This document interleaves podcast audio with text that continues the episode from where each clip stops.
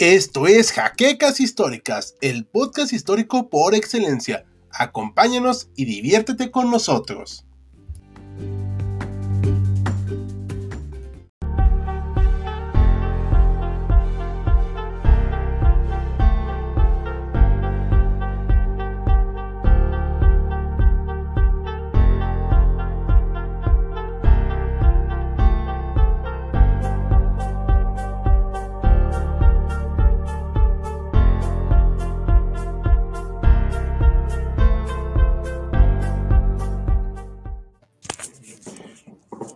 Muy buenas noches, ¿a alguien se le cayó algo?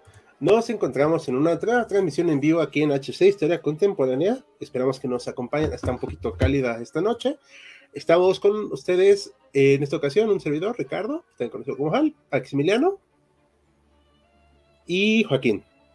¿Qué tal a todos? Ambos son expertos medievalistas y no es cierto. Pero bueno, Max más que unos que otros. Pero en esta noche vamos a hablar acerca del tema que eligió la mayoría, que se llama la peste negra. Y pues bueno, esta enfermedad es muy famosa por su alta cantidad de muertes que tuvo. Además vamos a invitarlos a que por favor dejen sus comentarios, sus preguntas, su me gusta, compartan y nos sigan para que sigamos produciendo este contenido. Vamos a tener muchas más sorpresas para ustedes en las semanas que vienen. Pero por lo mientras, vamos a empezar con este tema. A ver, Max, antes de que empecemos por el principio, ¿por qué lo elegiste?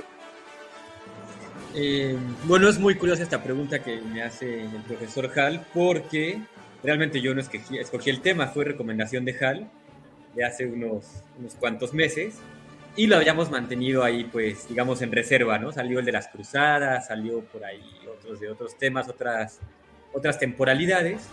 Y justamente ahorita con el tema, pues, que de los muertos, que de la oscuridad, que el Halloween, etcétera, salieron los temas un poco más escabrosos, un poco más tenebrosos, escalofriantes, y me gustaría decir que incluso morbosos. Que vamos a ver muchos millones de muertes, vamos a ver síntomas espantosos, muertes por toda Europa, danzas macabras y mucho más. Ya no les adelanto más porque si no, no se quedan a ver el video, pero pues va por ahí la cosa. Perfecto. ¿Algo que quieras comentar, Joaquín, antes de que iniciemos? No, pues justamente que ahorita la peste negra que estamos tomando ahorita probablemente ha sido el episodio justamente epidemiológico más traumante justamente que ha vivido la humanidad, pero no el único, pero sí justamente por ser esa excepcionalidad que tiene justamente la peste negra a finales de la Edad Media, pues creo que vale la pena darle un vistazo pues bastante detallado. Coincido. Sí, perfecto. Pues bueno, antes de iniciar vamos a dar unos saludos. Agradecemos no tengo ni idea cómo se lea esto, y agradecemos que nos considere el mejor canal de historia. Muchas gracias. Jan Jaimes, también le damos muchos saludos, son nuestras patrocinadoras. Muchas gracias. Bendy nos acompaña esta noche y dice buenas noches, disculpen la tardanza de mi cumpleaños. Muchas felicidades, Bendy. Esperamos que hayas traído pastel para todos, ¿ok? Felicidades. Felicidades. Buenas noches a Sergio Lugo, nuestros patrocinadores. Alfonso, buenas noches. Y nos manda buenas vibras en un emoji Bendy. Pues vamos a empezar desde el principio con este cuadro que representa pues parte del sentir acerca de la peste. No es un cuadro de la época medieval. Digo, para empezar está muy bien proporcionado y pues, no era la costumbre en ese entonces y ya lo hemos visto en otros lives anteriores. Le bajo luego un poquito la música porque luego suena un poquito fuerte y me parece un poco incómodo, pero esperamos les agrade. Ay, muchas gracias a Bendy que dice que somos el mejor canal y somos su favorito. Muchas gracias. Esperemos que YouTube siga considerándonos así también. Pues bueno, ¿cuándo empieza la peste negra? Bueno, pues ahí están los problemas siempre con las temporalidades, ¿verdad? Vamos a empezar del principio a entender que la peste negra pues, se desarrolla precisamente en la Edad Media y tiene un contexto de 1347 a 1352, obviamente como hemos discutido hasta el hartazgo, no vamos a decir que exactamente terminó y empezó un año, pero son los años que se toman en cuenta. Con 5 años fue suficiente para pulverizar a la población de Europa. ¿Estoy en lo correcto, Max? Así es, y no solo de Europa, cabe aclarar esa parte. Ah, no, pero eso es cierto. Ahorita lo vemos. Exacto. También es cierto que en este contexto que ya estamos hablando de la baja edad media, ¿verdad? Ya, correcto. Ya estamos pasando de esa etapa tan feudal y empiezan los movimientos de los burgueses, empiezan movimientos de población, ya está en total decadencia el Imperio Bizantino, pero también es cierto que están formándose estos reinos más fuertes, como lo que hoy conocemos como Inglaterra, Francia. Ya España está en la fase final de la reconquista. Y pues esta enfermedad no tiene un origen europeo, tiene un origen en Asia Central y llegó por medio de la península de Crimea. ¿Qué pasó aquí? Pues que hubo un asedio y se aventaron cadáveres infectados, que eso es lo que vamos a hablar con más detalle más adelante. ¿Hay algo que me quieran comentar antes de que sigamos? Pues ver el contexto, ¿no? Un poco más panorámico del cómo estaban los países europeos en ese momento, ¿no? Los reinos. Sí, claro, sí, a eso iba, pero que si querían comentar algo más antes de que prosiga, para no... Ah, no, adelante. No, sí, nada más hacer justamente ese énfasis, ¿no? De que no fue solamente en Europa, que fue durante pues todo este gran continente euroasiático que se dio justamente pues esa gran mortandad. Le hacemos más énfasis justamente a Europa porque la cercanía, pero no fue lo único. Exacto. Bueno, había una cierta estabilidad en esta época, ¿ok? O sea, cierta, no estoy diciendo que todos se agarraran de las manos. Había migraciones, sí, con saqueos, todavía había algunos saqueos de vikingos y eso, pero no era como había sido hace 100 años, hace 200 años, y también estaba, bueno, un poco raro el ambiente también porque había esta cuestión de la guerra de los 100 años, y eso va a ayudar mucho, de manera muy paradójica, a la propagación de la enfermedad. O sea, no estaban todo el mundo en conflicto, pero sí había ciertos lugares en los cuales había una mayor belicosidad, por así decirlo. Ya había una mejora en la agricultura, ya no había tanto temor de las hambrunas, se estaba empezando a fomentar el urbanismo, esto también es muy importante, y una de las razones también por las cuales pegó tanto la enfermedad, porque ya no estaban tan lejanos los centros demográficos, sino al estar concentrados, ¿qué provocó? Pues una mayor agente infeccioso. No soy científico, no soy médico, pero bueno, es algo muy lógico hoy en día, ¿eh? En ese momento nadie tenía ni idea de lo que estaba pasando. Había una alza demográfica desde algún tiempo, pero, como ya sabemos, en esa época no había todas las formas de evitar las enfermedades y la peste negra vino a confirmarlo.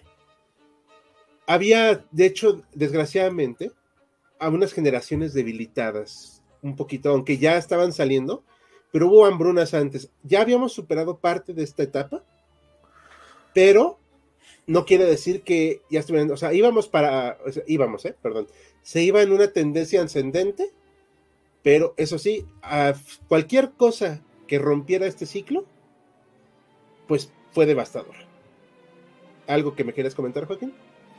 Bueno, justamente hacer otra vez el énfasis en esa parte de que la Edad Media no es uniforme. O sea, no es lo mismo el año 600, el año 800, el año 1200, el año 1300. Hay justamente sus distintas etapas. Y sí, la Edad Media, en esta etapa justamente se comienza a abordar como la Baja Edad Media. Estaba viendo justamente un proceso en el cual estaba dejando atrás ese feudalismo y dando inicios justamente a lo que después podremos llamar capitalismo. Uh-huh. ¿Algo más que quieras comentar, Max, al respecto? Sí, de hecho es muy importante destacar esto que mencionan ambos, que es el ascenso demográfico que se da a partir del año 1000.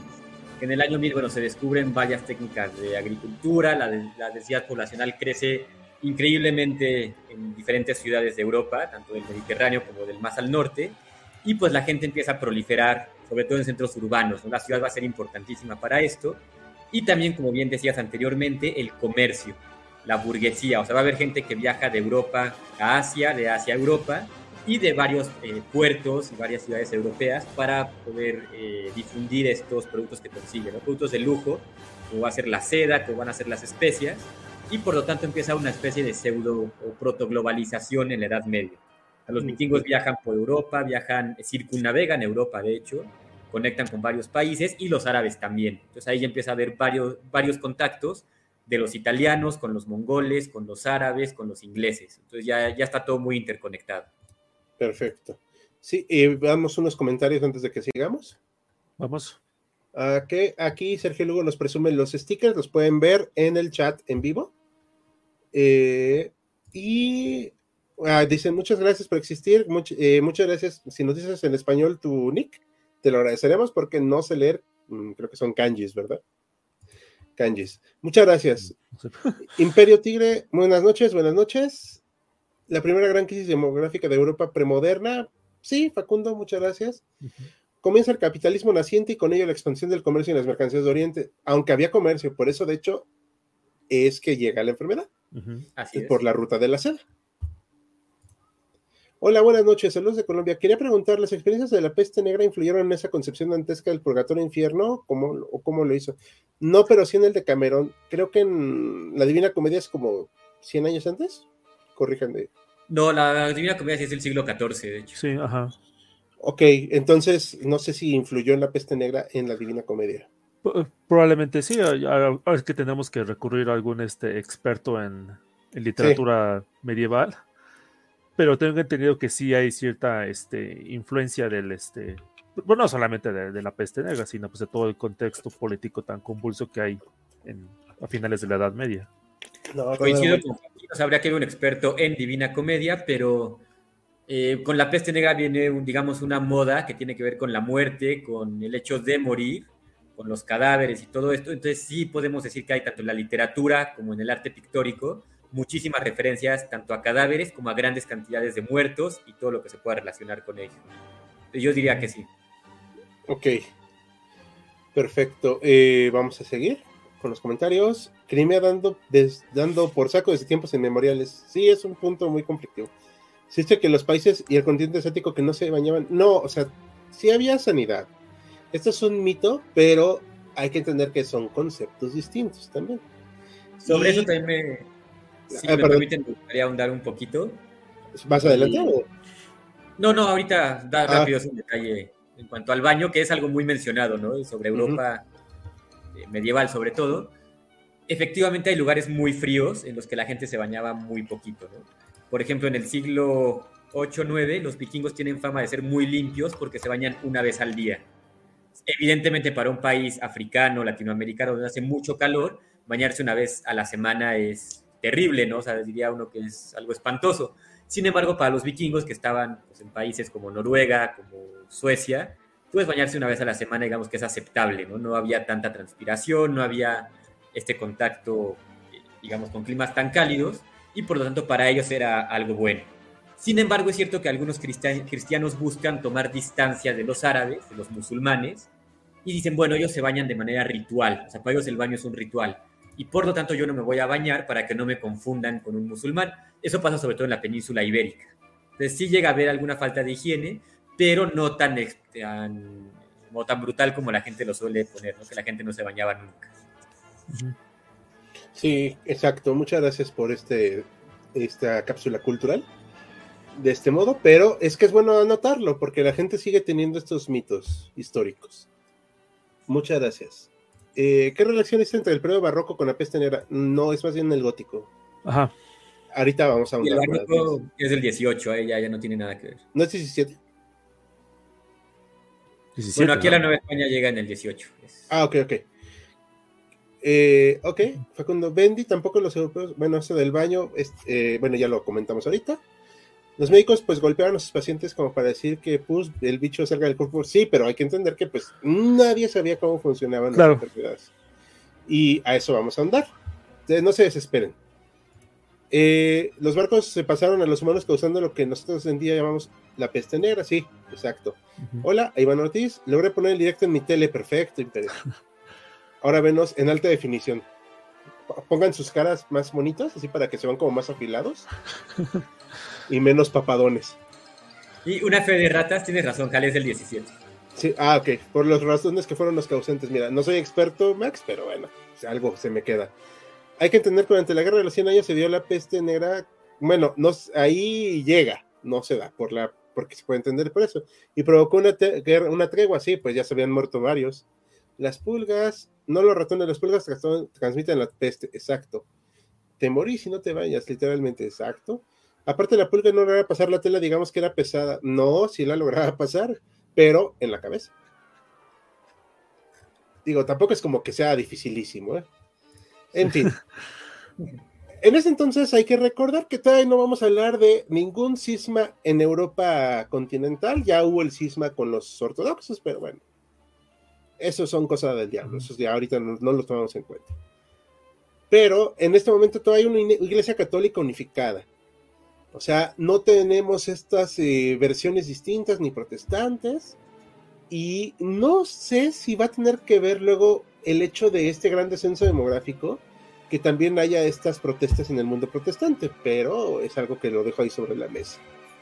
Lo que sí es cierto es que la peste llegó de manera sorpresiva y nadie sabe exactamente así la causa inmediata ni el agente infeccioso así tal cual, porque pues bueno, tampoco es como que se pudiera mantener en el tiempo, ¿no? Este agente infeccioso. Lo que sí sabemos es que llega, pues, por Asia. Eso sí, estamos todos de acuerdo. Y va a ser por esta pulga. No me dejaba copiar la imagen que encontré en el portugués.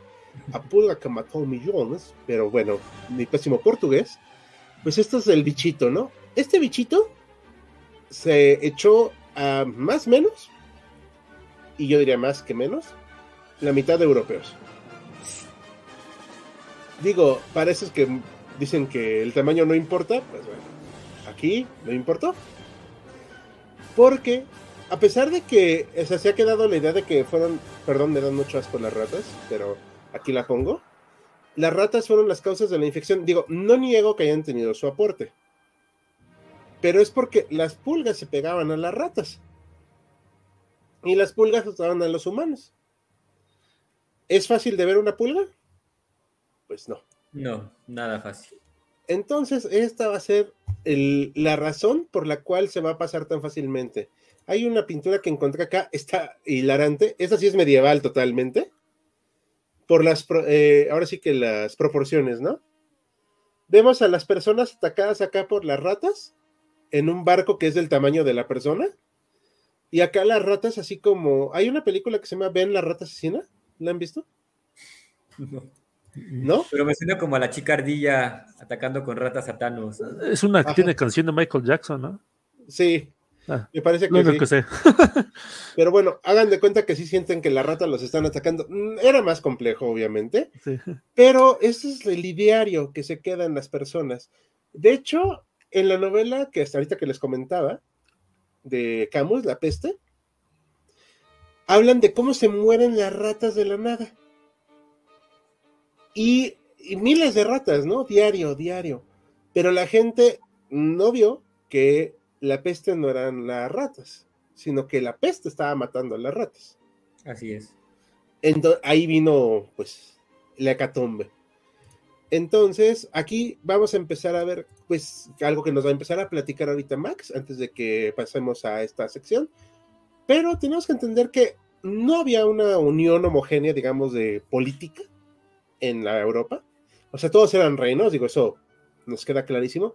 Todavía no avanzaban los otomanos a los Balcanes, todavía quedaba un poquito del Imperio Bizantino, pero sí es cierto que había un intercambio comercial mucho más nutrido que, y siquiera 100 años antes. Ya estaban formándose estos burgos, ya estaba formándose este protocapitalismo, como decías tú, Max, si mal no recuerdo, o fue Joaquín. Creo que fui yo, ¿eh? Ah, perdón, Joaquín. Uh-huh. ¿Qué dice Joaquín? Exacto, o sea, ya empezamos a ver esta vida más urbana. Y eso es lo que va a pasar a arrasar a gran parte de la población, porque, curiosamente, y ahorita lo sabemos adelante, en Islandia no llegó prácticamente la peste negra. Por lo lejos que estaba. Pero bueno, algo que quieran comentar antes de pasar a un último comentario que aquí nos pase. Por mi parte todo bien, no sé Joaquín si quiera decir algo. No, adelante, sí. Bendy, ahorita, bueno, como comentábamos, la pulga pues llega así al ser humano, no lo estoy diciendo yo, lo dice la ciencia, porque pues yo no soy científico, entonces... Sí, mejor no. A lo mejor nomás habría que hacer una anotación de que o sea, las personas justamente que vivían ahí obviamente no tenían los conocimientos de medicina que ya tenemos ahorita y no podían saber justamente que eran las pulgas las que el vehículo justamente de transmisión de esa bacteria, porque estamos hablando de una bacteria la que ocasiona la peste. O así que lo que ellos veían justamente era pues, los roedores, ¿no? Justamente que eran los que ayudaban a transmitir justamente esas enfermedades, porque ahí se movían las pulgas, no es que ahí directamente ellas transmitieran la enfermedad, pero justamente como no tenían los conocimientos médicos que ahora tenemos, pues así no tenían justamente esa capacidad de identificar la pulga como ese el elemento que era el infeccioso.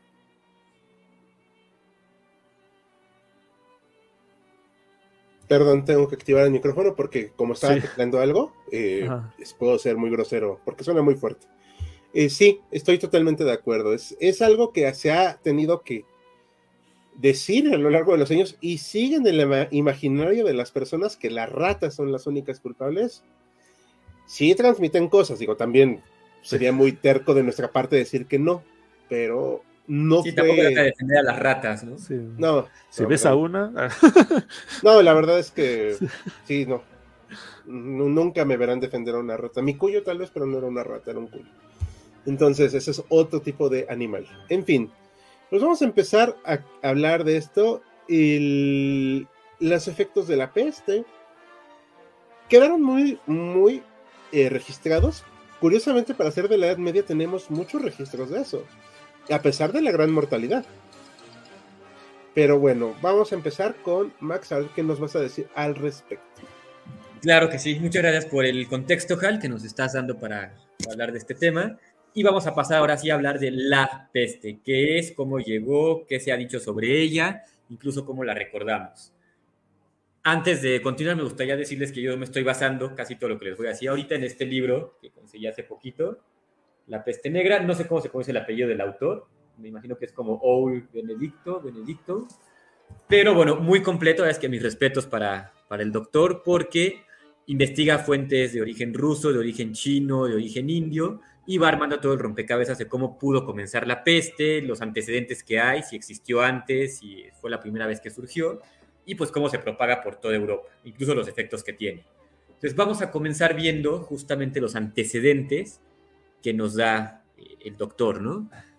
Y de hecho él, basándose en el estudio, el cuadro clínico de la peste, basándose en los síntomas que producen, en las descripciones que da la gente de la época, nos dice que es muy posible, es bastante probable, que la llamada peste de Justiniano, que es muchísimo antes que la peste negra, es efectivamente la misma peste. Ya se difundió de la misma manera, los síntomas son muy parecidos, entonces posiblemente Europa ya conocía la peste negra debido a la causa de la peste de Justiniano. O sea, es la misma enfermedad.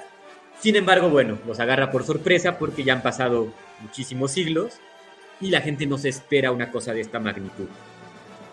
Ahora, vamos a ver si puedes, por favor, regresar, Hal, a la imagen de la rata, un ratito nada más. Que en Europa, sobre todo en la antigüedad, en la Edad Media, es muy común que se le llame a varios animales distintos de la misma manera. ¿Por qué? Porque son animales que se parecen mucho. Digamos, el ratón, la rata gris, la rata negra, pues, si hubiera cuyos, lo que sea, los hubieran llamado más o menos igual, porque son animales que se parecen de alguna manera. Y la gente de la Edad Media, los campesinos que van a estar trabajando ahí, incluso los burgueses, no son ni veterinarios, ni zootécnicos, ni biólogos, y van a decir, eso es un ratón, eso es un ratón, eso es un ratón. Entonces ahí, bueno, van a describir ratones que llegan desde los barcos romanos en la antigüedad, ratones que llegan con los venecianos en la Edad Media, que hay en Colonia, en Alemania, les llaman ratones. Sin embargo, con un análisis ya más detallado, ya bastante más específico, nos damos cuenta que los ratones, como les llaman los mus, realmente son ratas, y no es cualquier tipo de rata. En Europa hay principalmente dos tipos de rata, que es la rata gris y la rata negra. Aquí fue muy acertado Hal porque nos pone justamente a la rata negra, que es más o menos diferente que su prima cercana a la rata gris. Y aquí nos interesa mucho esta diferencia, no tanto en cuanto a su fisionomía, sino en cuanto a su forma de ser, digamos, en su comportamiento. Porque la rata gris es bastante más asustadiza, convive menos con el ser humano, y si tú la espantas se va a ir. Sin embargo, la rata negra no es así. La rata negra ya está muy acostumbrada a convivir con el ser humano, lo va a acompañar en su casa, lo va a acompañar en el campo y, lo más importante de todo, lo va a acompañar en los barcos. O sea, la famosísima rata de barco no es nada más ni nada menos que la rata negra que estamos viendo aquí en pantalla. Sí es la rata negra, ¿verdad, Hal? Sí, sí, la saqué de un estudio que hicieron en internet de la peste y que era la rata negra. Perfecto. Ahora vamos a pasar, porfa, a la imagen de la pulga que está antes de la rata, porque aquí también nos interesa ver varios detalles. Por un lado, existen varios tipos de pulga, y estos diferentes tipos de pulga suelen hospedarse, valga la redundancia, en un huésped específico. Es decir, hay pulgas para los perros, hay pulgas para las ratas, hay pulgas para los seres humanos. Y lo más usual entre estas especies distintas de pulgas es que una vez que se hospedan en un, o bueno, ya que pertenecen, digamos, a una especie específica, van a quedarse en ese huésped tanto como les sea posible. Es decir, una pulga de rata no va a infectar a un ser humano, no se va a pegar a un ser humano si no es estrictamente necesario. O sea, siempre va a preferir a las ratas y solo en caso de quedarse sin ratas, entonces va a buscar a otro huésped. Es muy importante aquí también señalar que la pulga no se queda en los cadáveres. Es decir, en cuanto siente que el cadáver ya no haya, que el cuerpo ya no tiene actividad y que se empieza a enfriar, la pulga inmediatamente lo deja y busca a un nuevo cuerpo. De preferencia, un cuerpo de la misma especie que había infectado previamente. Y no va a ser sino hasta que se quede sin ratas, que ya no tenga opción y que pasen algunos días sin que se pueda alimentar de la sangre, que entonces busque a los huéspedes humanos. Finalmente, en el tema de las pulgas, es muy importante también señalar que la pulga de la rata negra tiene una particularidad con respecto a otros insectos. Y es que aunque sí se alimentaba de la sangre de la rata, desarrolló también una capacidad, una forma de alimentarse también directamente del alimento de la misma rata. Y el alimento de la rata negra, aquí la cuestión, aquí el detalle importante de todo esto, la rata negra se alimenta de granos, de cereal, como es el trigo. Entonces, esto significa que la rata se alimentaba de este trigo, que es comerciado por toda Europa, toda Asia y todo el Medio Oriente, y la pulga puede saltar de la rata al grano y sobrevivir sin la rata durante varios días alimentándose de este grano. Entonces, oye, de esta manera... Perdón por interrumpirte, pero acá, por ejemplo, esto es muy importante porque, como dices, se alimenta del grano, entonces está en contacto con el hombre todo el tiempo, que es lo que comentabas. Tanto la rata como la pulga están unidos al hombre en todo momento, desde los cultivos hasta los trayectos en tierra y sobre todo los trayectos en mar, cuando comparten los barcos con las ratas y con las pulgas de estas ratas. Ok. Entonces, sí, o sea, esto es importantísimo. Gracias. No, de nada. Y bueno, para finalizar vamos a ver que dentro de las mismas pulgas existen pulgas de nido y pulgas de piel. Las pulgas de nido son, por ejemplo, las pulgas humanas que se quedan en la cama de uno y solamente lo pican a uno, lo chupan cuando está uno en su cama. O sea, se suben al cuerpo, lo pueden estar ahí picando, pueden estar alimentando de él y regresan a la cama. Por lo que el ser humano cuando sale a trabajar, sale a convivir con otros humanos, sale a lo que sea, no lleva a la pulga con él, sino hasta que regresa a su nido, por así llamarlo. Mientras que las pulgas de piel sí están acostumbradas a viajar con su huésped, pues durante todo el tiempo, ¿no? Y justamente este es el tipo de pulgas que infecta a la rata negra. Son pulgas de piel que no se quedan en el nido de la rata, sino que están todo el tiempo unidas a su huésped. Esto va a ser crucial porque la rata cuando se desplaza junto con las pulgas. Las pulgas no se van a quedar ni en el barco, ni en el nido de la rata, ni en el trigo, sino que van viajando junto con la rata a la que han infectado. ¿Hasta aquí vamos bien? Perfecto. Antes de seguir, ¿podemos poner unos comentarios? Adelante. Recuerdo haber leído, comenta Imperio Tigre 131, que creían que eran los gatos quienes traían la peste. Porque comenta, sigue, empezaron a matar gatos y esto hizo que creciese la población de ratones. Oh, no sabía. Pues sé que hubo una gran matanza de gatos, si no mal recuerdo es en Alemania. Hay un libro de... Hasta donde yo he podido investigar no tiene que ver tanto con la peste, que empieza en otras latitudes que ahorita vamos a ver. Ok, ¿algo ibas a decir, Joaquín? No, justamente que no va tanto con esta teoría de la pulga, ¿no? De lo que estamos viendo de la peste negra, porque justamente lo que estamos viendo es de que se murieron las ratas y no tenían justamente dónde hospedarse. Uh-huh. Y como dice Alfonso, bueno, es que las pulgas pueden pasar a cualquier mamífero en tierra firme, así que no solo fue una gran mortandad humana, sino de todo tipo. ¿Cierto? En un corto de Ratatouille, Remy habla de esta peste y la rata que lo detuvo. Bueno, sí. Es una buena referencia, es buena película. Buena cultural, sí. Sí, es buena película Ratatouille antes de que hicieran porquerías en Pixar. Pero bueno, sigamos, Max, perdón. No, no hay problema. Vamos a ver ahora sí, lo que causa como tal la peste negra. El autor del que ya les hablé, bueno, es buenísimo, él se va hasta los orígenes más primitivos de esta peste y nos hace varios señalamientos que hay que tomar en cuenta. Por un lado, la peste negra es una enfermedad que no deja marcas en los huesos, ni de los humanos, ni de ningún mamífero, hasta donde yo sé. Por lo tanto, se va a tener que remitir únicamente a las fuentes escritas, ya que no hay restos óseos que nos puedan dar información de la peste. Con base en esto, bueno, va a consultar fuentes de origen ruso, chino, italiano, musulmán, y nos va a decir los síntomas que causa esta peste, y posteriormente va a describirnos a la bacteria. La bacteria, en idioma científico, es la Yersinia pestis. Yersinia, por el nombre de la persona que publicó su descubrimiento, esto ya hasta el siglo XIX-XX, que si no mal recuerdo es el nombre Yersin, pues hay Yersinia, y pestis, bueno, por peste. Entonces, esta peste es muy interesante porque tiene un nuevo brote en la India en el siglo XIX y es cuando tanto ingleses como indios intentan investigar más sobre esto, ¿no? Ver qué está pasando. Se funda una comisión especial para investigar la peste negra y ahí es cuando ya empiezan a dar con muchos detalles muy interesantes. Ya existe el microscopio ahí y por tanto pueden ver a la bacteria que la provoca. Y no solamente esto, sino que ahí ya pueden ver a la pulga que transmite esta bacteria. Entonces vamos a ver que aquí la infección comienza con la rata. O sea, la rata se infecta de la peste negra y va a fallecer.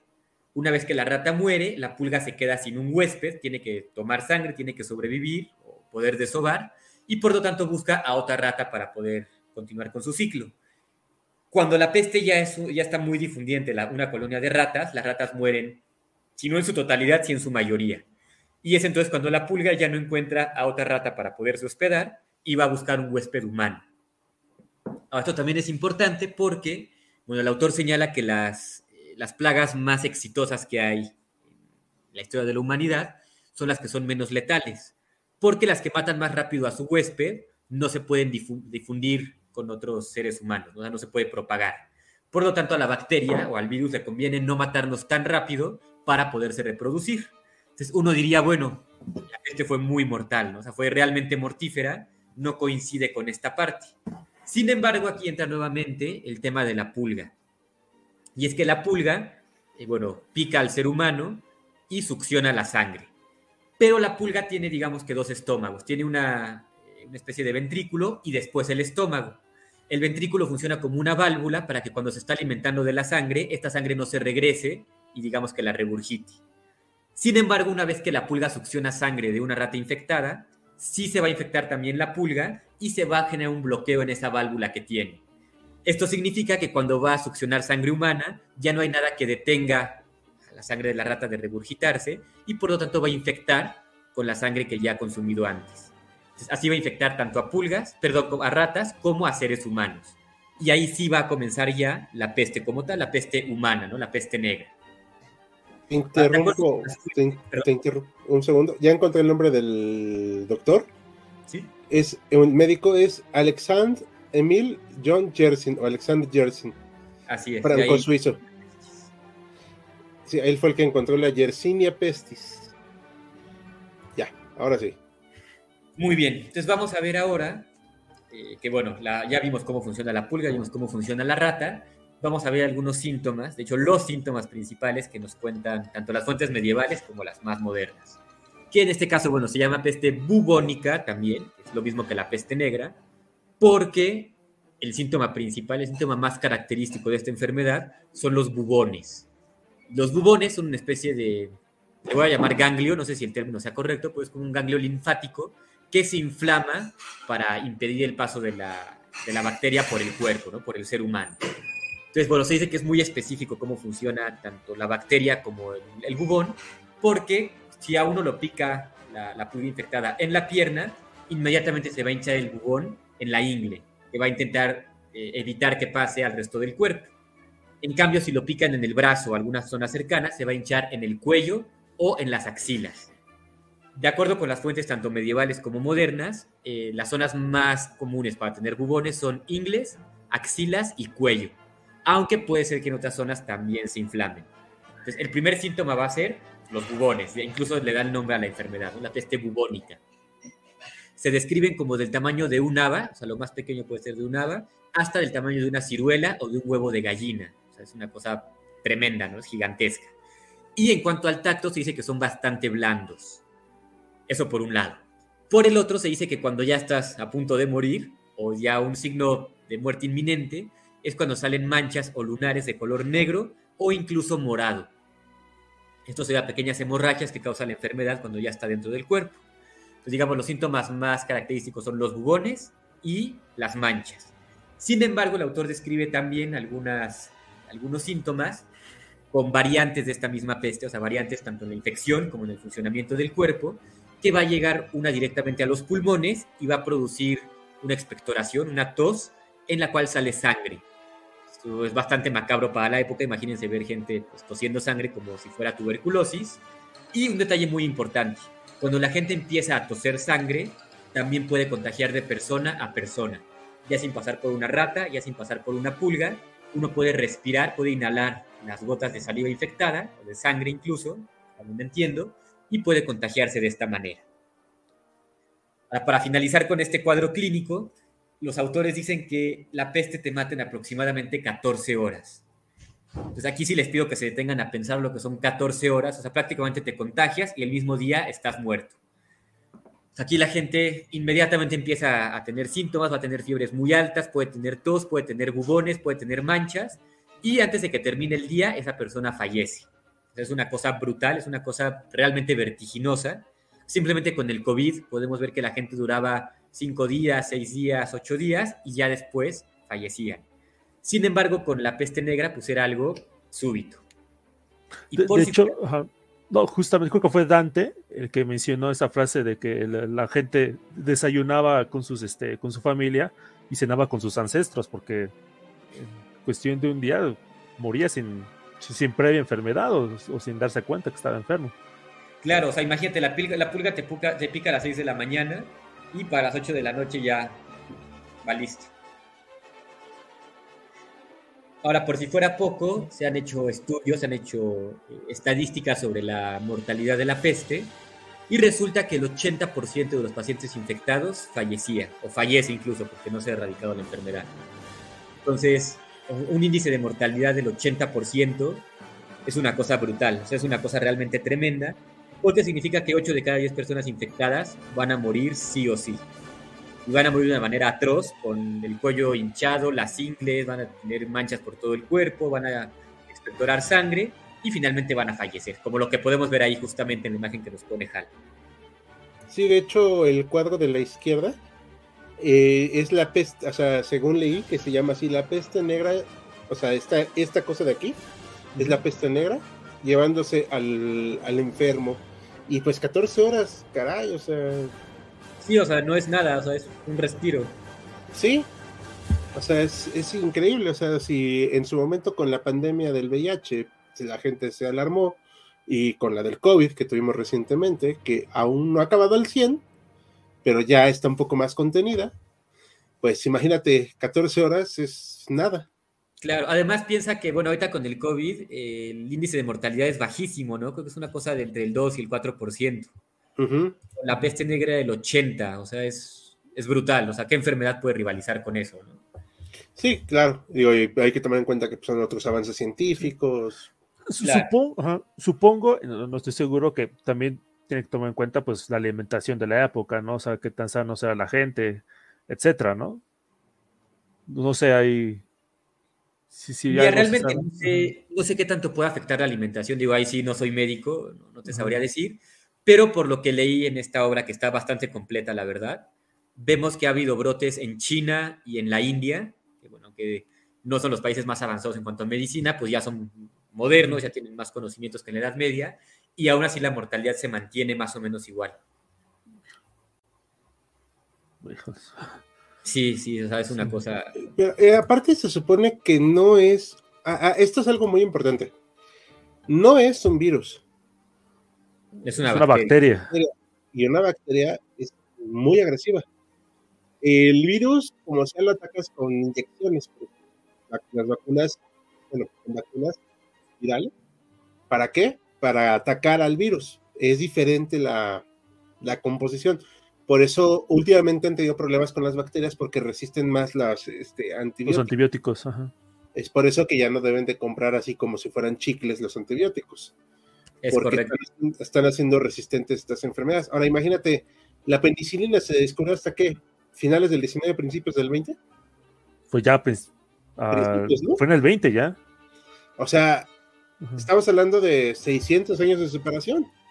A una penicilina, o sea, a algo que te combate una bacteria. Y pues tomando en cuenta que en esa época ni se sabía, no estoy diciendo que fueran ignorantes, esto no va a salir de mi boca, sino que eran personas con otra concepción del universo, otra concepción de la realidad, y lamentablemente sí había tenido una imagen de los médicos esos que salen, pero no se me pegó, no sé por qué no se pegó en la presentación, una disculpa, pero ellos lo único que previeron fue, igual y si nos cubrimos la cara y nos ponemos cosas que no huelan a la gente, no nos enfermaremos tanto. Eso que mencionas, Hal, es fundamental.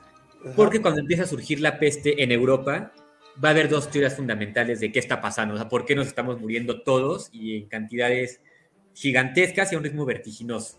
La primera va a ser evidentemente el castigo de Dios, ¿no? O sea, algo hicimos mal, Dios nos está castigando, nos está azotando y pues ya, ¿qué se puede hacer, no? Los musulmanes van a llegar a hacer ayunos, van a hacer procesiones, me imagino que los cristianos también, pero pues hasta ahí. La otra, digamos, la otra versión, otra explicación que se van a dar, se le llama teoría miasmática, que viene de los griegos. El miasma decían que era una especie de aire infectado, un aire pútrido, que salía sobre todo de los cadáveres, ¿no? De alguna zona que está infectada, y que al respirar esos vapores, pues uno se enfermaba. Obviamente no tenían concepción ni de virus, ni de bacterias, ni de patógenos, pero pues sí tenían más o menos la idea de que, bueno, el aire está infectado y hay que cubrirnos de eso. Va a haber también por ahí algunas teorías que van a juntar la teoría miasmática con la astrología, sobre todo en Inglaterra me parece que sucede, y van a hacer un cuento ahí extraño de que si Júpiter con Marte, me parece que con Venus, uno genera miasmas, otro las difumina y otro no me acuerdo qué cosa hace, que es por eso que nos estamos enfermando todos.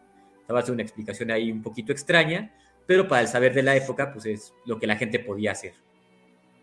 Sí, de hecho eso que me decías de la astrología es algo que se usaba mucho en la medicina y que se sigue usando todavía siglos después, porque se tenía justamente esta concepción de que la posición de los astros influía directamente en nuestro, la forma en la cual estábamos contenidos, ¿no? Escuché yo justamente una historia de estos momentos en la historia que ya empieza justamente a desplazarse esa idea, pero que todavía persiste mucho esta idea de la astrología, que había un rey que enfermó y pues los médicos que lo atendían, muchos de ellos practicantes de la astrología, no sabían qué hacerla, entonces llamaron justamente a otro doctor muy famoso que ya no tenía de esas teorías y dijo, no, lo que necesita es tal cosa, este medicamento, ¿no? Y los médicos dijeron, no, pues no puedes poner ese medicamento porque la luna no está en la posición adecuada y si le ponen esa posición adecuada pues, se puede enfermar. Y les dijo, no se preocupen, se los voy a dar de forma tan lenta que la luna no se va a dar cuenta. Y si se le dio el medicamento y sobrevivió el rey y lo convirtió en el médico real y pues fue famoso, ¿no? Ahorita no me acuerdo el nombre del doctor en cuestión, pero sí menciona justamente esa disparidad, ¿no? Que todavía las teorías que involucraban justamente a la astrología. Ojo, claro. Hay que entender que en esa época eran visiones distintas, o sea, no, sí, claro. No los estamos juzgando. Digo, ahorita sí juzgamos a los que creen en la astrología, o sea, son gente tonta, por no decir el adjetivo más apropiado, pero la única cosa que sirve la astrología es para saber tu caballero del zodiaco hoy en día, pero en ese entonces pues era perfectamente normal, o sea, sí. O sea, perdón si alguien se sintió aludido a la astrología y está echando sus cartas de tarot mientras escuchan el en vivo, que pues, no te rías, Joaquín. Pero bueno, volviendo con el tema de la peste, ajá. Algunas fuentes indican que lo más antiguo, así más antiguo, incluso premedieval, puede ser en África. Algunos comentan un brote que hubo en Egipto, que pues está más o menos documentado, Algunos estiman que puede haberse originado así en la primera peste negra que hubo en la vida, en la historia del ser humano, en Etiopía, pero pues ya es bastante difícil saberlo con certeza. Lo que sí sabemos es que esta peste negra del siglo XIV, empieza aparentemente en Egipto, un brotecito por ahí, y de alguna manera llega a Crimea. Y de Crimea sí se va a difundir ya por todo el mundo conocido de aquella época, que incluye Europa, Medio Oriente, Asia y el norte de África. Pues vamos a ver ahí lo que nos contaba Hal, de hecho sí se menciona en algunas fuentes, de unos mongoles que pelean contra unos cristianos. Y ven los cristianos que los mongoles caen muertos, fulminados por la peste negra. Entonces, evidentemente va a venir la explicación de lo divino, ¿no? O sea, Dios está castigando a los infieles, se enfermaron y se murieron, los cristianos no nos enfermamos. Sin embargo, va a haber una cosa brutal, que los mongoles catapultan a los muertos por encima de las murallas y les van a caer a los cristianos, o muy cerca de ellos. Entonces, algunos especulan que esto puede ser efectivamente el origen de la peste, o sea, mongoles que infectaron a los europeos y se difuminó por ahí. Sin embargo, en este caso, el investigador que consulté difiere, ya que para que los mongoles hayan agarrado a los cadáveres, que están evidentemente ya muertos, ya fríos, en ese momento ya no tienen pulgas infectadas, que la pulga se va en cuanto el cadáver se enfría. Entonces, aunque sí es posible que hayan arrojado a sus muertos por encima de las murallas, parece ser que la pulga ya no estaba ahí, y parece ser que no se puede haber difuminado de esa manera, difundido. Sin embargo, bueno, sí es una anécdota muy interesante y pues, no se descarta del todo. Sí. A lo mejor puede haber sido que pues, las ratas que estaban por ahí alrededor, pues pasaron por las murallas, lo que no podían pasar los mongoles, pudieron pasar justamente las ratas y de ahí se hizo la matazón. Sí, o sea, explicaciones pues hay bastantes. No, y aparte de ese acto de aventar los cadáveres, es guerra bacteriológica, o sea. Claro, y que además sí existía, o sea, si ves otras fuentes que hablan sobre los mongoles, o sea, sí, así repiten esta parte, ¿no? O sea, no es algo raro para la época ni para el lugar. O sea que Estados Unidos no fue de los primeros, o sea, la verdad es que sí, viene de... No es algo colonizante. Viene de muy atrás esa parte. Es de colonial, podría decirse así. Ahora, bueno, lo que sí va a ser muy importante es que aquí los venecianos juegan un papel fundamental. Todos conocemos a los venecianos como los grandes mercaderes de la época, uh-huh. Los hermanos Polo, por ejemplo, Marco Polo y demás, que van a viajar, no los Polo, aquí ya son otros mercaderes, no, realmente no me sé sus nombres, pero sabemos que van a viajar por varias partes de Asia, de Medio Oriente, de Italia, de Europa, y efectivamente van a llegar a Crimea. Entonces, ahí se van a infectar, pueden ser ellos, pueden ser sus barcos, pueden ser sus ratas, etcétera, y van a pasar de ahí a Constantinopla, donde está ahí el primer foco, ¿no? O sea, de Crimea, Constantinopla, que es la cosmópolis de la época, ¿no? La metrópolis, o sea, es como un imperio romano que ha resistido durante 1000 años, seguramente su población pues, es considerable, y se van a empezar a infectar los constantinopolitanos. De ahí los venecianos se pasan a lo que hoy en día sería Egipto, que evidentemente se va a infectar rapidísimo. De Egipto la peste va a pasar a Libia, y de Libia va a ser una cosa brutal, porque en África va a haber varias guerras intestinas, ¿no? Va a haber guerras entre Túnez, entre Marruecos, y ahí vamos a ver que un rey, me parece que el de Túnez ataca a Marruecos, si no es al revés, y se va a dar cuenta de que su ejército es vencido porque se empieza a infectar de peste negra. Y aquí, bueno, el autor es muy elocuente con su explicación porque va a explicar que los ejércitos son un foco brutal para la diseminación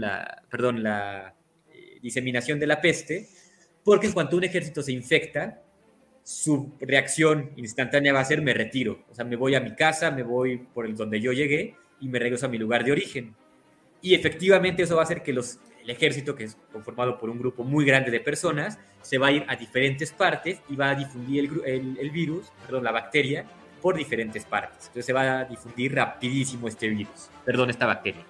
Entonces ahí ya vimos lo que es Túnez, Marruecos, Libia y Egipto, y los venecianos de Egipto se van a pasar a Mesina. Mesina es ahí la puntita de la bota que pueden ver de Italia, que es de hecho el principal puerto comercial del sur de Italia. Creo que nos sirve bastante este mapa y que nos dejó Anadam, que por cierto le mandamos saludos y es una pena que no haya podido estar hoy. Aquí vemos que fue por etapas, ¿eh? O sea, no luego llegó a todos lados, uh-huh. Pero por ejemplo, esta parte de aquí no se afectó en medio, ¿te das cuenta? Porque es Polonia, sí, más. Menos afectada. Polonia siendo basada desde tiempos inmemoriales. Ahora, una cosa aquí muy, muy importante, lo que yo les acabo de contar de Crimea hasta llegar a Mesina y empezarse a difundir por Italia, es en cuestión de un año. Comienza en 1346 y para el 47 ya está en Egipto, en Constantinopla, en Italia, en Túnez, en Marruecos y en Medio Oriente. Sí. Ahí sí es una cosa verdaderamente atroz. Y otra cosa que también es bastante relevante, va a atacar principalmente, si no es que únicamente, a los asentamientos tanto rurales como urbanos. Pero vamos a ver lo que es Arabia, la península arábiga, los nómadas no son afectados por la peste negra. A ellos no les va a pegar de esa manera. Pues el piojo se moría antes de llegar ahí en la arena, ¿no? Pues mira, entre el clima brutal que hay allá, entre lo que dices de la pulga, la rata, parece que los camellos sí se pueden infectar, así van a transferir el virus, perdón, la bacteria, pero pues hasta ahí. Los nómadas salen muy bien librados de esto. Y una cosa que me pareció curiosa es que de acuerdo con los musulmanes, Mahoma dijo que ni Medina ni la Meca, por ser ciudades sagradas, podían infectarse de ninguna plaga, ¿no? Ninguna peste. Y van a ver aquí que la Medina no se infecta. Entonces van a decir, bueno, claro, es un milagro, ¿no? O sea, Dios, bueno, Alá para ellos los protegió y no se infectan. Sin embargo, la Meca sí se va a infectar. Y esto lo van a ver como que Dios está enojado, o sea, para ellos Alá, así está enojado porque permitimos que haya infieles, entre paréntesis judíos, para ellos, aquí en nuestra ciudad.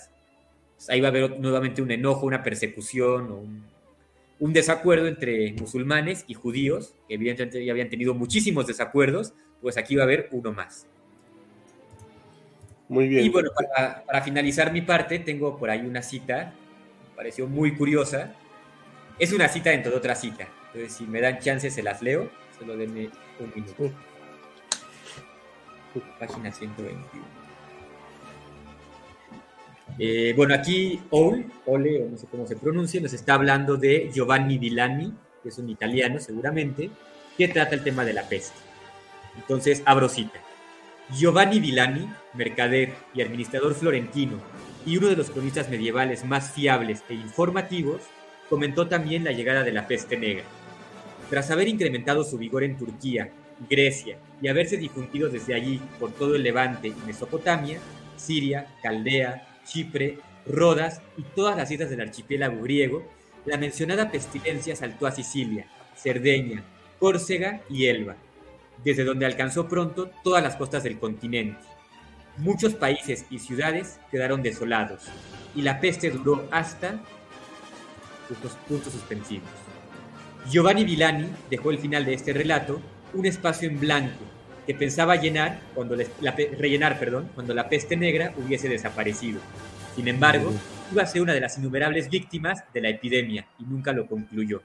Fin de la cita. O sea, podemos ver que aquí Giovanni Villani deja puntos suspensivos porque va a rellenar el momento en el que acabe la peste, pero el mismo autor se infecta y el mismo autor se muere antes de que termine la plaga. Es una especie es un dato un poco irónico, un poquito cruel, pero pues podemos ver aquí la rapidez con la que se propaga la bacteria y con la que mata a cualquiera con la que se infecte, ¿no? Casi cualquiera con el que se infecte. Ok. No, pues muy, muy, muy duro. Antes de que sigamos, vamos a dar unos comentarios. La gran matanza de gatos y otros eventos de la cultura francesa es un estudio. Sí, no me acuerdo de quién. Es de los anales, sí. Sí, es de Darton, Robert Darton. Ah, gracias. Pero el periodo es muy posterior. Ah, bueno, ok, ya lo sacamos. Esa es la estrategia de Plague Inc., dice el Seba Butifarri, ok. ¿Se conocen factores externos que hayan empleado como la limpieza o hacer personal? No me acuerdo. ¿Sí? ¿Sí ayudaba el aseo? Pues mira, aquí ya no soy un experto ni en peste negra ni en cuestiones de aseo, por lo menos no medieval, pero por lo que veo, no. O sea, los musulmanes, como sabemos, sí se bañan y es parte de un ritual para ellos, ¿no? Es la purificación tanto del cuerpo como del alma, o una cosa así. Entonces, los musulmanes sí se bañaban y vemos que el norte de África se infecta inmediatamente junto con la península arábiga, partes, y el Medio Oriente. Entonces, por muy higiénicos que hayan sido ellos, pues igualmente les pegó. Y los europeos se bañaban con menor frecuencia y pues sí tenían hábitos higiénicos un poquito más cuestionables o dudosos, se infectan de igual manera. Pues aquí los hábitos parece ser que no incluyen mucho. Lo que sí es que algunos, ya más adelante, esto ya no es medieval, pero en fuentes hindús o indias, sugieren que en cuanto vean ratas muertas en su casa, huyan inmediatamente.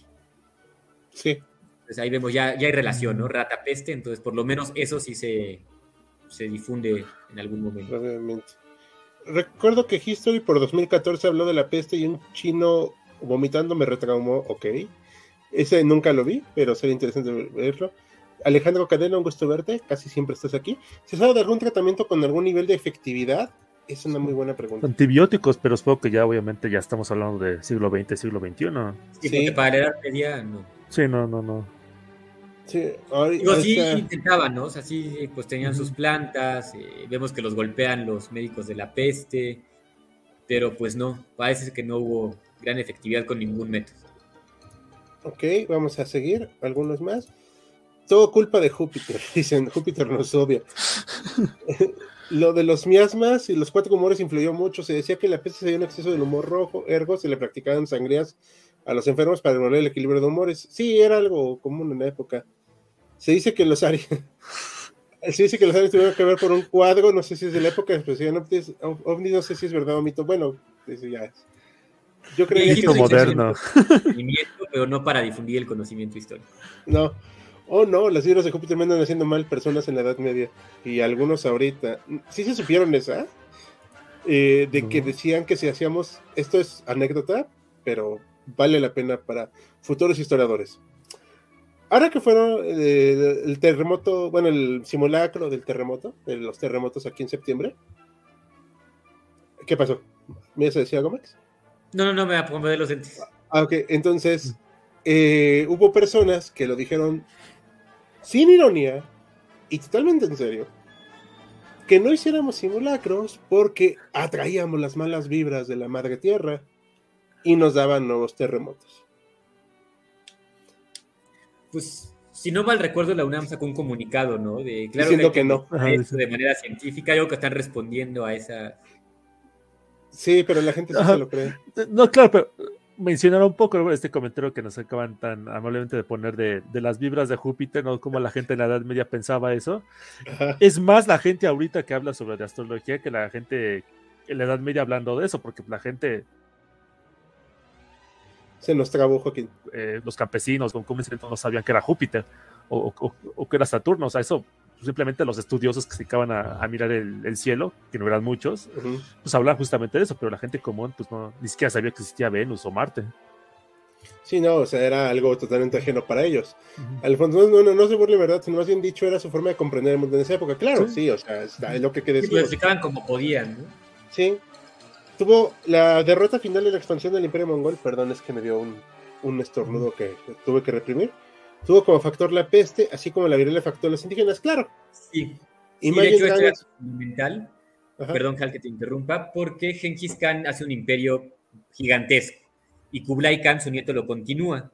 Y aquí vamos a ver que va a haber redes comerciales muy intensas entre lo que es Medio Oriente, lo que es Mongolia, lo que va a ser Crimea y también Italia. Eso, por supuesto, que favorece el comercio y el comercio va a favorecer muchísimo la propagación de la peste negra. Sí.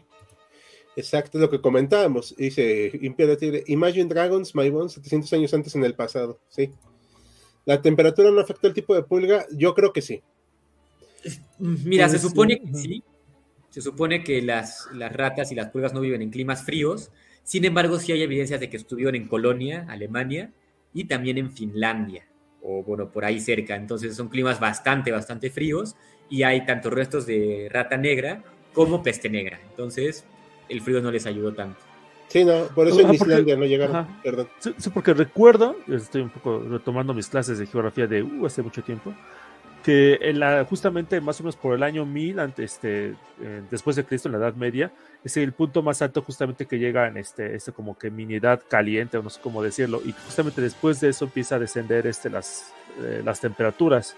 Entonces a lo mejor eso pudo haber afectado un poco, no tanto a la pulga en sí, pero sí a los movimientos pues, de los roedores y todos los demás animales. Sí, además hay que entender que pues todo se relaciona, ¿no? O sea, nada está separado del otro. Y comenta aquí tío Lucas, que hace un rato no lo veíamos, me encanta la tanda formal de Maximiliano, y especialmente el de Hal, sí, es que... Muchas gracias, tío Lucas. Gracias. Viene Maximiliano del trabajo y yo pues ya vengo a trabajar, pero pues en otro ambiente. Y pues Joaquín también, pero él también. En otro ambiente. Ok, pues ya vimos todos los comentarios para que no dejara fuera. Hay que tener en cuenta que esta difusión de la epidemia no fue uniforme. Eso es algo que nos queda muy claro, ¿verdad? O sea, conforme pasó el tiempo, fue en algunos puntos más fuertes que otros. Por ejemplo, aquí en esta parte que hubo, fue en la parte más oscura, de verde, hubo un incremento significativo, pero también en las partes más oscuras de rojo se empezó a decrecer significativamente con el paso del tiempo, aunque pegó muchísimo, en esta parte de Europa del Este, ¿no? Por lo que se ve, y en la zona del mar Mediterráneo debió ser brutal. Por ejemplo, aquí cuando vemos la difusión, o sea, pues las fronteras tampoco es como que fueran muy estrictas en esa época, ¿verdad, Max? Pues mira, estrictas sí eran, más bien constantemente cambiantes. Ok. O sea, pero no, o sea, ¿sí había alguien siempre todo el tiempo vigilando todas las fronteras?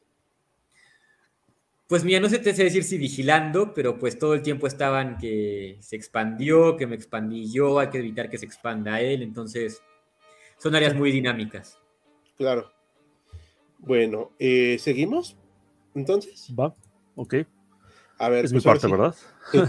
Así es. Sí, vamos a viajar un poco en el tiempo, a principios del siglo XIX, con este autor inglés, que a lo mejor a algunos les suena, Robert Malthus.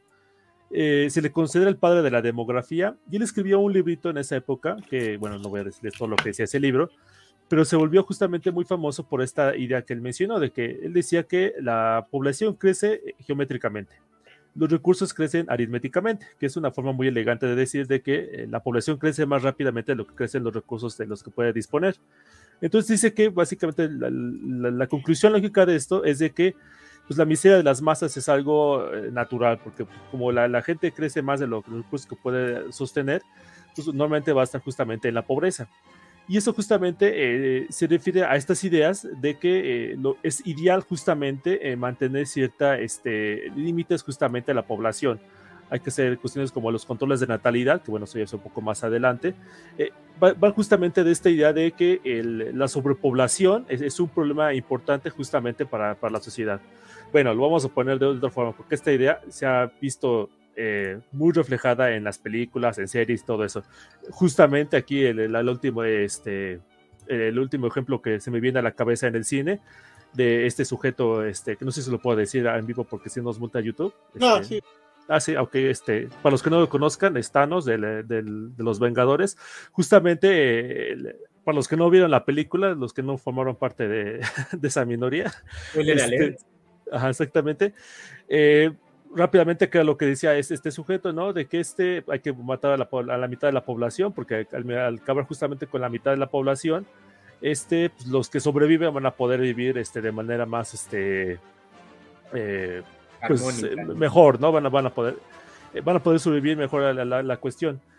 Y el punto justamente es porque hay autores, y bueno, ha habido justamente teorías que han hablado justamente de que esta cuestión porque básicamente fue esa la cantidad de población que pereció en Europa en esa época, que la mitad de la población terminó falleciendo, terminó ayudando a tener justamente un mejor desarrollo económico, social y político en el futuro.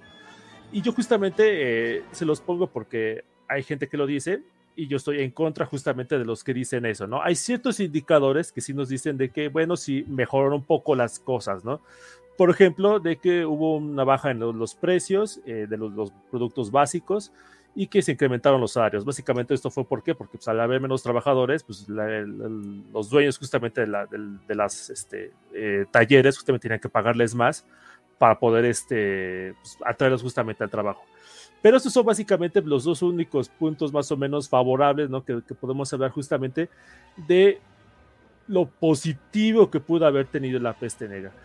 Obviando, porque ya lo mencioné justamente, pues el impacto terrible que pudo haber tenido que básicamente la mitad de la población haya muerto, hay indicadores justamente muy claros, ¿no?, que nos hablan de pues, el grave desastre social, económico y político que tuvo justamente para Europa en ese momento.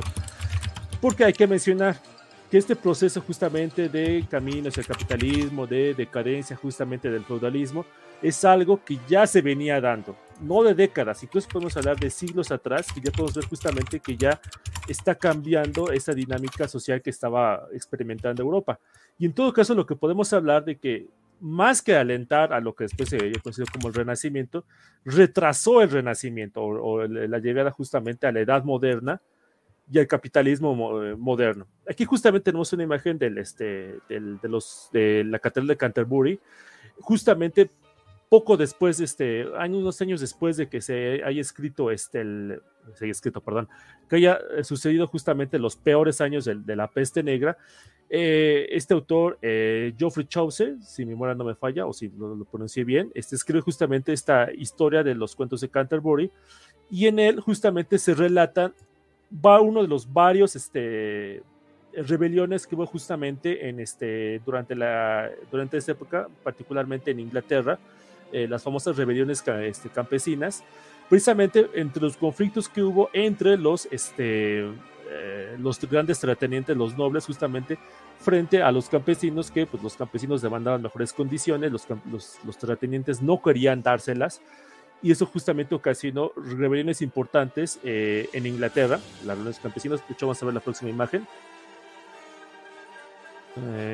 Esa otra rebelión, esa es la de las famosas yaquerías en Francia, justamente en el contexto de la Guerra de los 100 años, que duró más de 100 años, pero así se le quedó el nombre, justamente entre los campesinos que están luchando justamente contra los señores feudales. Más adelante otra, ¿Hal? La siguiente imagen, por favor. Justamente es esta imagen, ¿no? La revuelta de los campesinos. Perdón. Que Geoffrey Chaucer retrata justamente en los cuentos de Canterbury, retratando justamente las mil y una cosas que tiene justamente que sobrellevar la población europea. Hay algunos autores justamente que a pesar justamente de que hablan de que pues en cierto punto ayudó justamente a acabar un poco con el feudalismo, hacen matices. Por ejemplo, la cuestión de que porque no todos los nobles son iguales, hasta los nobles hay categorías. Los más ricos la pasaron mal durante los primeros años posteriores a la peste negra, pero con el tiempo pues pudieron sobrellevar la situación. Pero lo que sí tuvieron que hacer fue como que cambiar un poco las estructuras sociales en las que estaban habitados. Por el contrario, los nobles de la más baja nobleza, valga la redundancia, o sea, los caballeros, los hidalgos, pues la mayoría de ellos quebraron, o sea, tuvieron que simplemente dedicarse a otra cosa porque literalmente ya no funcionaba justamente dedicarse a la nobleza. Y otro punto justamente que hacen referencia es de que en Europa Occidental como que se dio justamente el fin ya del feudalismo, mientras que en Europa Oriental, o sea, estamos hablando más o menos de Alemania hacia Rusia, por el contrario, aumentó la servidumbre. Y esto en parte se puede entender. ¿Por qué? Vamos a ver la próxima imagen. Justamente aquí tenemos una imagen de una de las rebeliones que hubo justamente en Florencia, pero el punto que quiero destacar es de que en Europa Occidental ya había una mayor cantidad justamente de ciudades. Entonces la gente, los campesinos tenían justamente la posibilidad de ir a mudarse a las ciudades para pues escapar justamente de las pues condiciones tan oprobiosas que había en el campo, mientras que en el oriente, al no haber pues prácticamente ciudades, ¿a dónde huías? O sea, no podías escaparte caminando desde Rusia hasta Florencia, Italia. O sea, eso no pasa. Entonces, justamente, no tiene justamente esas estructuras sociales y económicas que ya se venían desarrollando desde décadas y siglos atrás para poder sobrellevar la situación. Entonces, en resumen, justamente, Thanos se equivocó. El problema no es que fueran muchos. El problema es de que pues, vivían en una sociedad feudal. Entonces ese es el problema justamente que tenía justamente Europa, ¿no?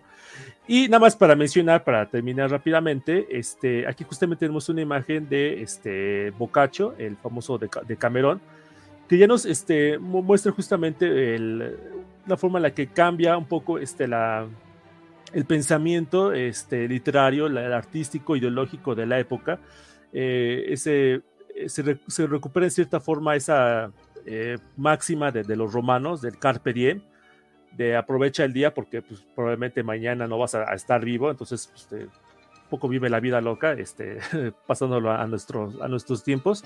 Entonces justamente esta novela justamente del Decamerón junto contra muchas obras, los mismos cuentos de Canterbury tienen un poco ese espíritu de la época de simplemente no hay necesidad justamente de por qué preocuparnos por el presente. Hay que dar más énfasis justamente en el individuo, en el yo mismo, en el tiempo presente, porque pues como diría Dante en otros tiempos, pues hoy te levantas, desayunas con tu familia y terminas cenando con tus antepasados. Entonces justamente eso marca un poco un punto de inflexión en la literatura y en las artes de esa época. Claro, es como el YOLO de la época, ¿no? Sí. ¿Cómo? Como el YOLO de la época. Ajá, sí. Sí. No, y aparte, ahorita que decías que no tenían dónde huir, pues me quedé pensando, bueno, no había un Airbnb, no había agencias de viajes, no había... Bueno, ahora que lo dices, lo de huir, en Italia lo intentaron. O sea, se enferman en Mesina, huyen a Sicilia y se infectan en Sicilia. Huyen a Córcega y se infectan. Huyen al que sigue y pues se iban infectando toda Italia. O bueno, gran parte de Italia. Sí. Sí. Por más que corras no puedes escapar. Sí, no. Aquí nos comentan, si no hubiera existido, ¿creen que actualmente estaríamos mucho más avanzados como sociedad? Culturalmente creo que nos golpeó muchísimo y nos hizo también avanzar también en medicina. Bueno, voy a dar mi opinión y ya ustedes decidirán. Uh-huh. Yo no estoy muy de acuerdo con que atrase, como decía Joaquín, aquí estoy haciéndolo de la manera más respetuosa. Uh-huh. Un proceso histórico porque, bueno, pues la historia no es algo así lineal, ¿no? O sea, no está predeterminada. Sí. Los procesos suceden de manera, pues sí, de contextos, procesos. O sea, no voy a decir que hay una fórmula mágica, 1 más 1 da Napoleón, no es así. Sin embargo, o sea, esto no tiene que ver con que nos atrasen ni nada, es un suceso que pasó, trajo enseñanzas, definitivo. Uh-huh. Dio un avance a la medicina, puede parecer muy raro, pero ayudó a que se dinamizara el movimiento de población. También ayudó a que, pues bueno, hubiera una mayor valorización, que es lo que comentabas, de la mano de obra. Bueno, es que había menos. Pero también es cierto que trajo, como que cimbró, ¿no?, el mundo europeo. Y eso también, no sé si los habrá motivado por eso luego a buscar mayores fronteras. Y por eso terminaron explorando, descubriendo un nuevo mundo. Ahí sí estoy especulando. Bueno, yo no estaría tan seguro porque estamos hablando justamente del, ¿cómo decirlo?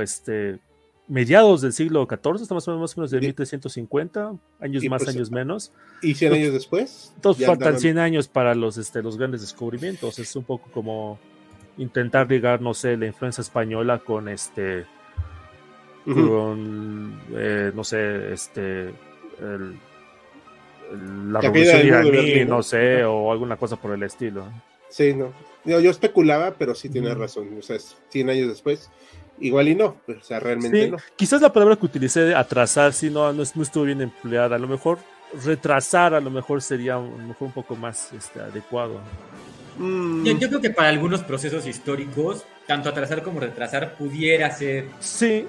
Sí, con Alejandría, ¿no? O sea, que hayan quemado tanto conocimiento, pues sí, atrasa las artes, a la literatura, a la historia.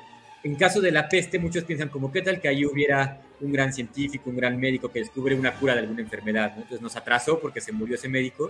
Puede ser, pero también es posible que haya habido gente que iba a empezar guerras, que iba a difundir otra peste. Entonces, yo creo que ahí la contrafactualidad no aplica en este caso. Está como del feto ingeniero, ¿no? ¿Eso? Claro, ajá. Pero... sí, porque yo lo hago un poco más en esa idea justamente de que gracias o en buena medida los efectos de la peste negra pueden causar el renacimiento, el descubrimiento de América 100 años después. Para mí eso es algo que no tiene ningún sentido. Uh-huh. Perfecto. No, sí, estoy de acuerdo. Nada más lo decía, a ver qué pasaba. Aquí vamos a ver otros comentarios. Su solución de Thanos no sirve. No, pues no. Uh-huh. matar a la unidad del universo cada 50 años, sí. Dios, según los religiosos por esa época, tú vives, tú mueres, sonido de disparo. Más que como algo aleatorio, era visto como un castigo, ¿no? O sea, como algo hicimos mal, nos está castigando. Sí, me acordé del capítulo de Marco en el medio, donde Dewey dice, vive, vive, muere. Es una alegoría a Dios, pero funciona. En fin, no sé si quieran comentar algo más antes de terminar. No, creo que no. ¿No? Bueno, o sea, solo hay que recordar algo y estamos hablando, aquí podemos debatir, podemos no estar todos de acuerdo, pero siempre en respeto a todos, porque no hay problema, excepto cuando está Max, no es cierto. Pero el punto acá es que no todos vean que también los historiadores no somos homogéneos, no pensamos igual, y que de un punto de vista histórico tenemos varias ideas. Digo, yo no tengo experiencia en esto de medieval, pero... pues más o menos me acuerdo porque pues, es muy famoso este tema de la Edad Media, y yo sí leí el Decamerón en la prepa. La verdad es que pues lo único que podemos hacer nosotros es un paralelismo con la peste, con el COVID, que lamentablemente nos afectó y que afectó a muchas personas, pero no fue ni la mitad de mortífero, como dijo Max al principio. ¿Por qué? Porque ya es otro punto estamos en otro punto del descubrimiento científico. Pero pues en esa época... del 50%, sí, ¿no? Que bueno, aquí varios autores, creo que no es el único el que yo leí, o bueno, varios historiadores coinciden en que en cuanto a mortalidad es la catástrofe más fuerte que ha sufrido el ser humano de la que se tenga registro. Y esto contando la Primera, la Segunda Guerra Mundial, al canciller alemán y al dictador soviético, ni siquiera así se junta la cantidad de muertes que tuvo Europa durante la peste negra. La peste hace que algún hecho histórico se haya detenido en el momento de guerra o algo social. Comentábamos que la guerra de 100 años tuvo una tregua. Hubo en por ahí una tregua, pero también, algunos especulan que el rey pidió impulsó que continuara la guerra de los 100 años, justamente para solventar los gastos, ¿no? Que con la peste ya no podía, la economía se cayó y la guerra era una forma de conseguir más dinero. Que también hay que tomar en cuenta que la guerra de los 100 años no es de que pues, desde el año 1 hasta el año 100 hayan estado peleando todo el tiempo, había treguas todo el tiempo durante esos periodos de más de un siglo. Ok, perfecto. Pues bueno, ¿hay algo con lo que quieran cerrar, chicos? No, pues muchas gracias al público que, bueno, como siempre tiene la última palabra, ¿no? En cuanto a los temas que se abordan aquí. Esta vez tocó el tema medieval, el tema de la pandemia, curiosamente. Entonces, muchas gracias por estar aquí con nosotros y muchas gracias a Hal por invitarnos el día de hoy. No, pues, no agradezcan, digo, todos somos parte de un equipo. Esperen, las próximas semanas habrá muchas sorpresas, muchos anuncios y van a gustarles, porque les van a gustar. Entonces, los últimos comentarios, en mi opinión, es mera obra de Dios que sigamos en la tierra. Mira que somos muy frágiles como especies con tanta guerra, enfermedades para que nos veamos extinguidos. Nah. A mí me dio todo COVID como 3 veces. En otra época más atrasado hubiera valido, sí. Sí, yo no, pues la peste con una que te dé ya. Sí, en 14 horas ya estás saludando a Michael Jackson. Y bueno, pues... No, Michael Jackson se fue a su planeta. Ah, sí, cierto. Según los hombres de negro. Bueno, pues chicos, les agradecemos mucho a todos que hayan estado. Ha sido una excelente convivencia hoy. Hoy fue un poquito más corto, pero... esperamos que les haya agradado. Recuerden que mañana tenemos nueva votación para el siguiente en vivo. Estreno de video el sábado. Va a estar muy bueno. Ustedes espérenlo, que es con el guión de David. Y ya habrá próximamente nuevos videos. Y estaremos interactuando con los 2 canales que tenemos. Así que estén atentos a los anuncios. Por parte de H6 Historia Contemporánea, en nombre de todos, nos despedimos. Buenas noches. Hasta la próxima semana.